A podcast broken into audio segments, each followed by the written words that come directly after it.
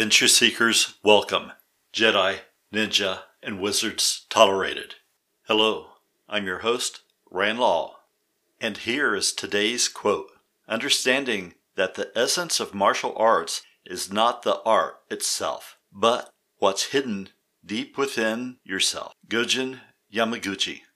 Now it's time for AJNW News.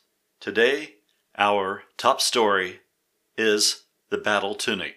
Late in the night, I was awakened by a sound. I sprang from my bed and put on my battle tunic, which I keep next to me for just such an occasion. My battle tunic is comprised of a Scottish tartan of blue and black, but it's more than just a kilt, as it has sleeves and covering for my chest and back. I also automatically reached for my short sword as I closed the cloth belt around my waist. Instead of grabbing a wakizashi, I chose a kukri as my weapon of choice. Do you have your bathrobe? My wife asked. It's cold out there. That was her pet name for my battle tunic. I opened the front door to see who was trying to get in my house at this late hour, and I noticed that the automatic lights had not come on.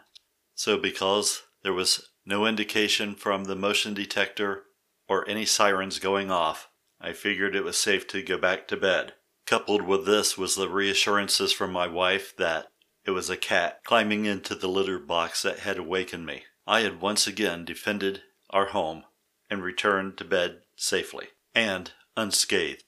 Although I did leave the front door open purposely to give any lollygaggers outside an opportunity to come in while I was still ready. But seeing that there were no takers, I decided to go back and close it up for the rest of the evening.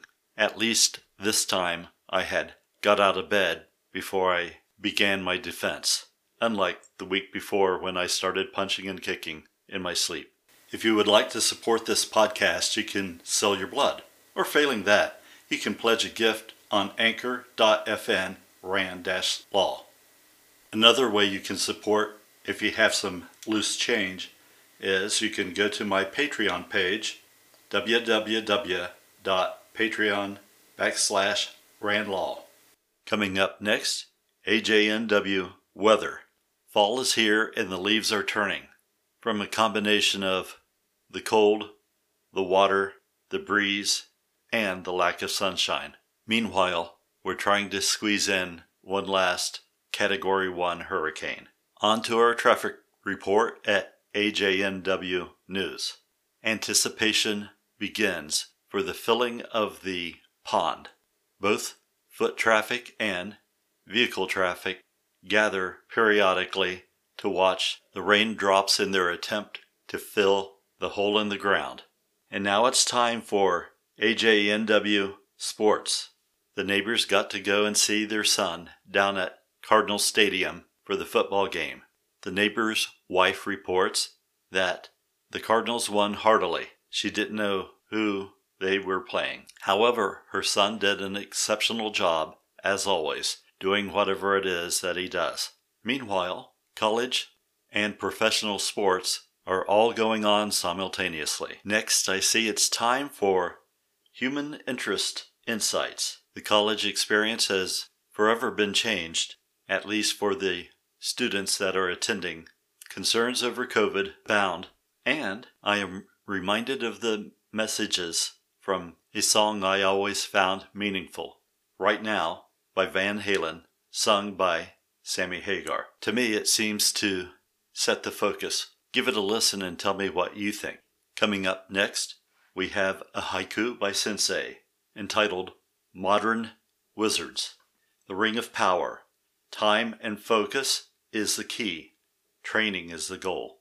Now it's time for Q&A with Sensei and messages. We have received greetings and salutations from martial artists in several states as well at our home base. I periodically change my Facebook image about once a month on an average, and I decided to post one that I had previously never used. It was of James Williams Sensei and myself standing together after yet another insightful seminar that he gave. I had been reluctant to post it initially because I didn't want to seem like a martial artist that was trying to validate myself by posting a picture with a martial art celebrity.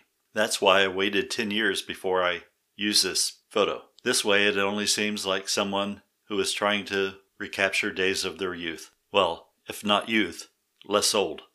I was pleased when I received a message from James Williams Sensei informing me that he was stealing the photo for his collection. My email is rand at rand-lawrence and my webpage www.rand-lawrence.com. Coming up next, we continue on with the introduction to Book 4 of the Mystic Dreamwalker series, Jace Lee, The Shift. We left off last time with the hero, Xander Davidson. Not sure if he was in a dream or if he had been transported into a separate reality. Lying on his stomach, he slowly descended into the darkened tunnel with his hands held in front of him and on the sides of the tunnel wall. His hands served both as a probe and a type of friction brake. His bare feet also served as a braking mechanism. He felt as if he were going down an encased water slide, and it was simple enough to glide along even without water to help propel him. He had found no sharp edges or sudden splits or changes of the angle in the tunnel. In fact, as he descended, his apprehension started to abate as he could feel more fresh air rushing toward him the further he went. He wasn't sure how far he had come, but he had mentally been dreading the possibility of having to crawl backward uphill out of this tunnel if there wasn't a sufficient size opening for him to exit from when he reached the end. While holding his left hand out in front of him as a probe, he had paused for a moment to wipe a trickle of sweat from his face with his right hand. Even with the breeze, the closeness of the tunnel had gotten him perspiring again, and his eyes were beginning to burn from the sting of the sweat. Due to an unexpected sneeze, this moment of inattention, however brief, coupled with the slippery effect of wet, sweating feet on the glass walls, facilitated his forward momentum. The silk of his nightshirt, through momentary loss of traction, sent him careening rapidly down the passage that had taken an unexpected final downward plunge. The unexpected propulsion forward brought a single long drawn out sound of the vowel. Oh! He came sliding out into a small mound of wind swept sand. The brightness of the starlight was magnified because of his journey through darkness. He quickly got to his feet and examined himself, pleased to find that he had suffered no injuries other than a small amount of friction burn to the palms of his hands where they skimmed across the surface of the sand upon his exit. Standing up and looking around, he realized he was on a desert plateau and there was no sign of man made structures in sight. He dusted himself off and looked up to the sky to see if he could orient himself by the stars. While he had been learning the rudimentary elements of celestial navigation, he had not devoted enough time to master this craft. He was wishing that he had his grandfather, Harley, with him at this moment, as he could not recognize a single constellation in the sky. As he stood gazing upward, he heard the slight crunch of sand as someone or something approaching him from behind, and before he could turn, he felt his arm being brushed against. Without conscious thought, he yielded to the pressure of the touch before contact could be made. He sidestepped while turning and added his own downward pressure to this force. It was standard Aikijujutsu training, and it had the effect of unexpectedly pulling a chair out from underneath of someone as they were sitting down. He found in the swirl of motion that he had just thrown a pre adolescent boy for a loop, and he had come to rest on the sand in front of him. He immediately noticed that the boy was wearing a long white and very light gray colored tunic. He saw that the boy was unarmed and had the wind knocked out of him. Immediately, he rushed to him and helped the young lad to his feet as he repeatedly asked if the boy was okay. The young man looked stunned and did not respond immediately. When he did, it was in a language that sounded like babbling water to his ears. He explained that he did not understand the young man's words, but again he told him how sorry he was as he continued to inquire how the boy was doing. The young man finally seemed to gather his wits about him and fell to his knees, bowing before him. The muffled sound of the lad's voice now carried a more familiar sound to his ear. He stood listening intently as he tried to make out what it was the boy was saying but it was difficult because of the boy having his forehead pressed to the sand while his fingers were interlocked over top of his head and his forearms clamped to the side of his face while his elbows were touching his knees. He leaned forward and gently lifted the boy's shoulders up so that he could hear what the young man was saying to him. The boy's hair was closely cropped and his head hung backwards and his mouth was slightly agape as he lifted him up.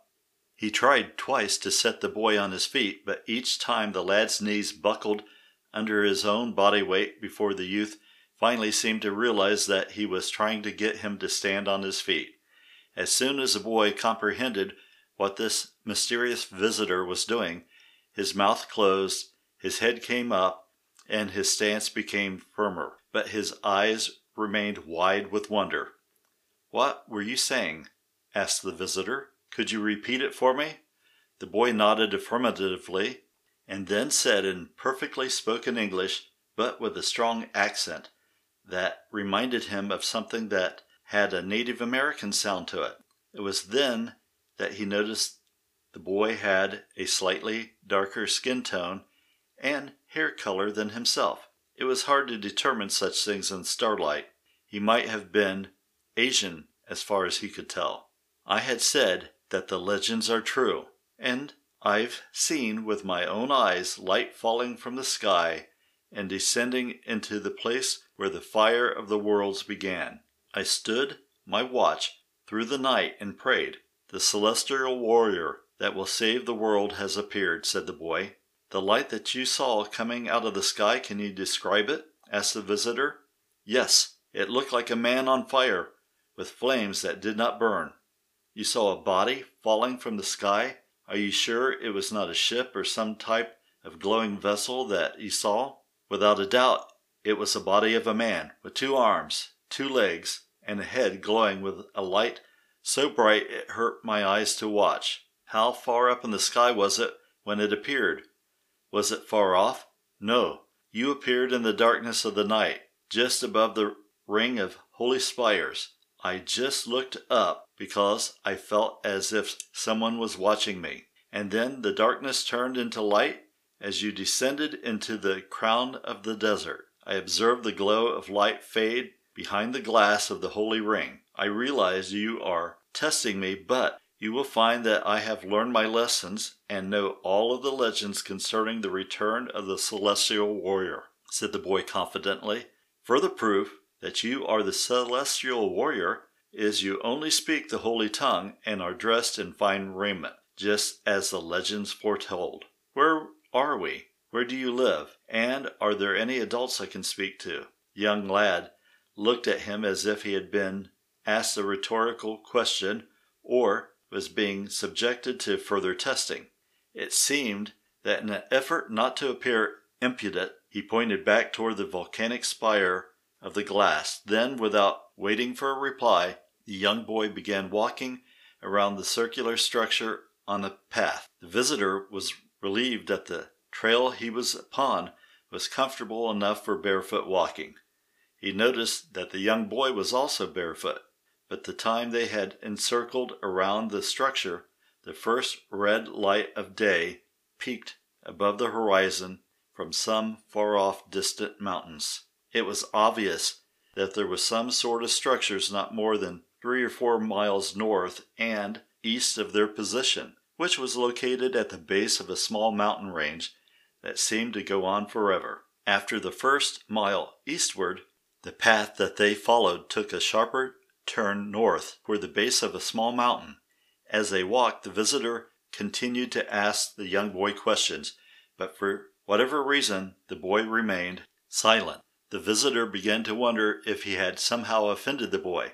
The path widened as they approached the town, but it remained nothing more than a rugged dirt lane like you would find around any farm. By the time he could make out the structures of the building in the town, he spotted a bridge that appeared to be constructed from huge boulders and rocks that had been brought down from the mountain. Underneath the bridge there was a small stream that was no more than twelve feet across. The morning air was filled with the pleasant sound of rippling water. As they crossed over the bridge, the visitor could see several women and a group of children lowering buckets into the stream to fill pails full of water. The sounds of their voices reflected the sounds of the words he had first heard from the young boy, and again the words reminded him of the sound of babbling water.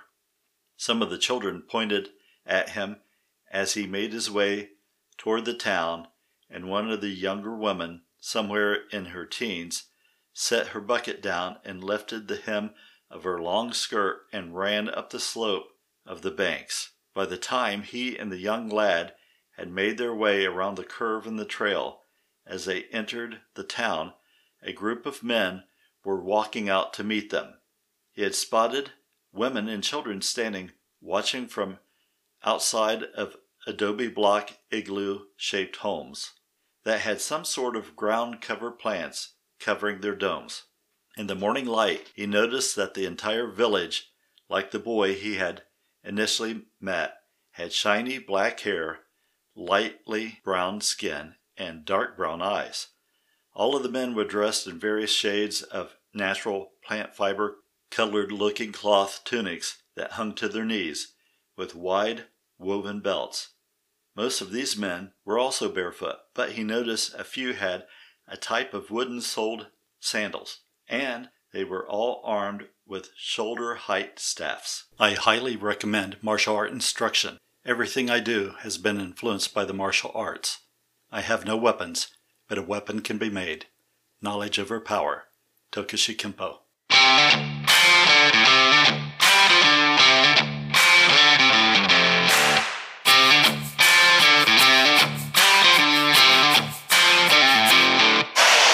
Keep following your dreams.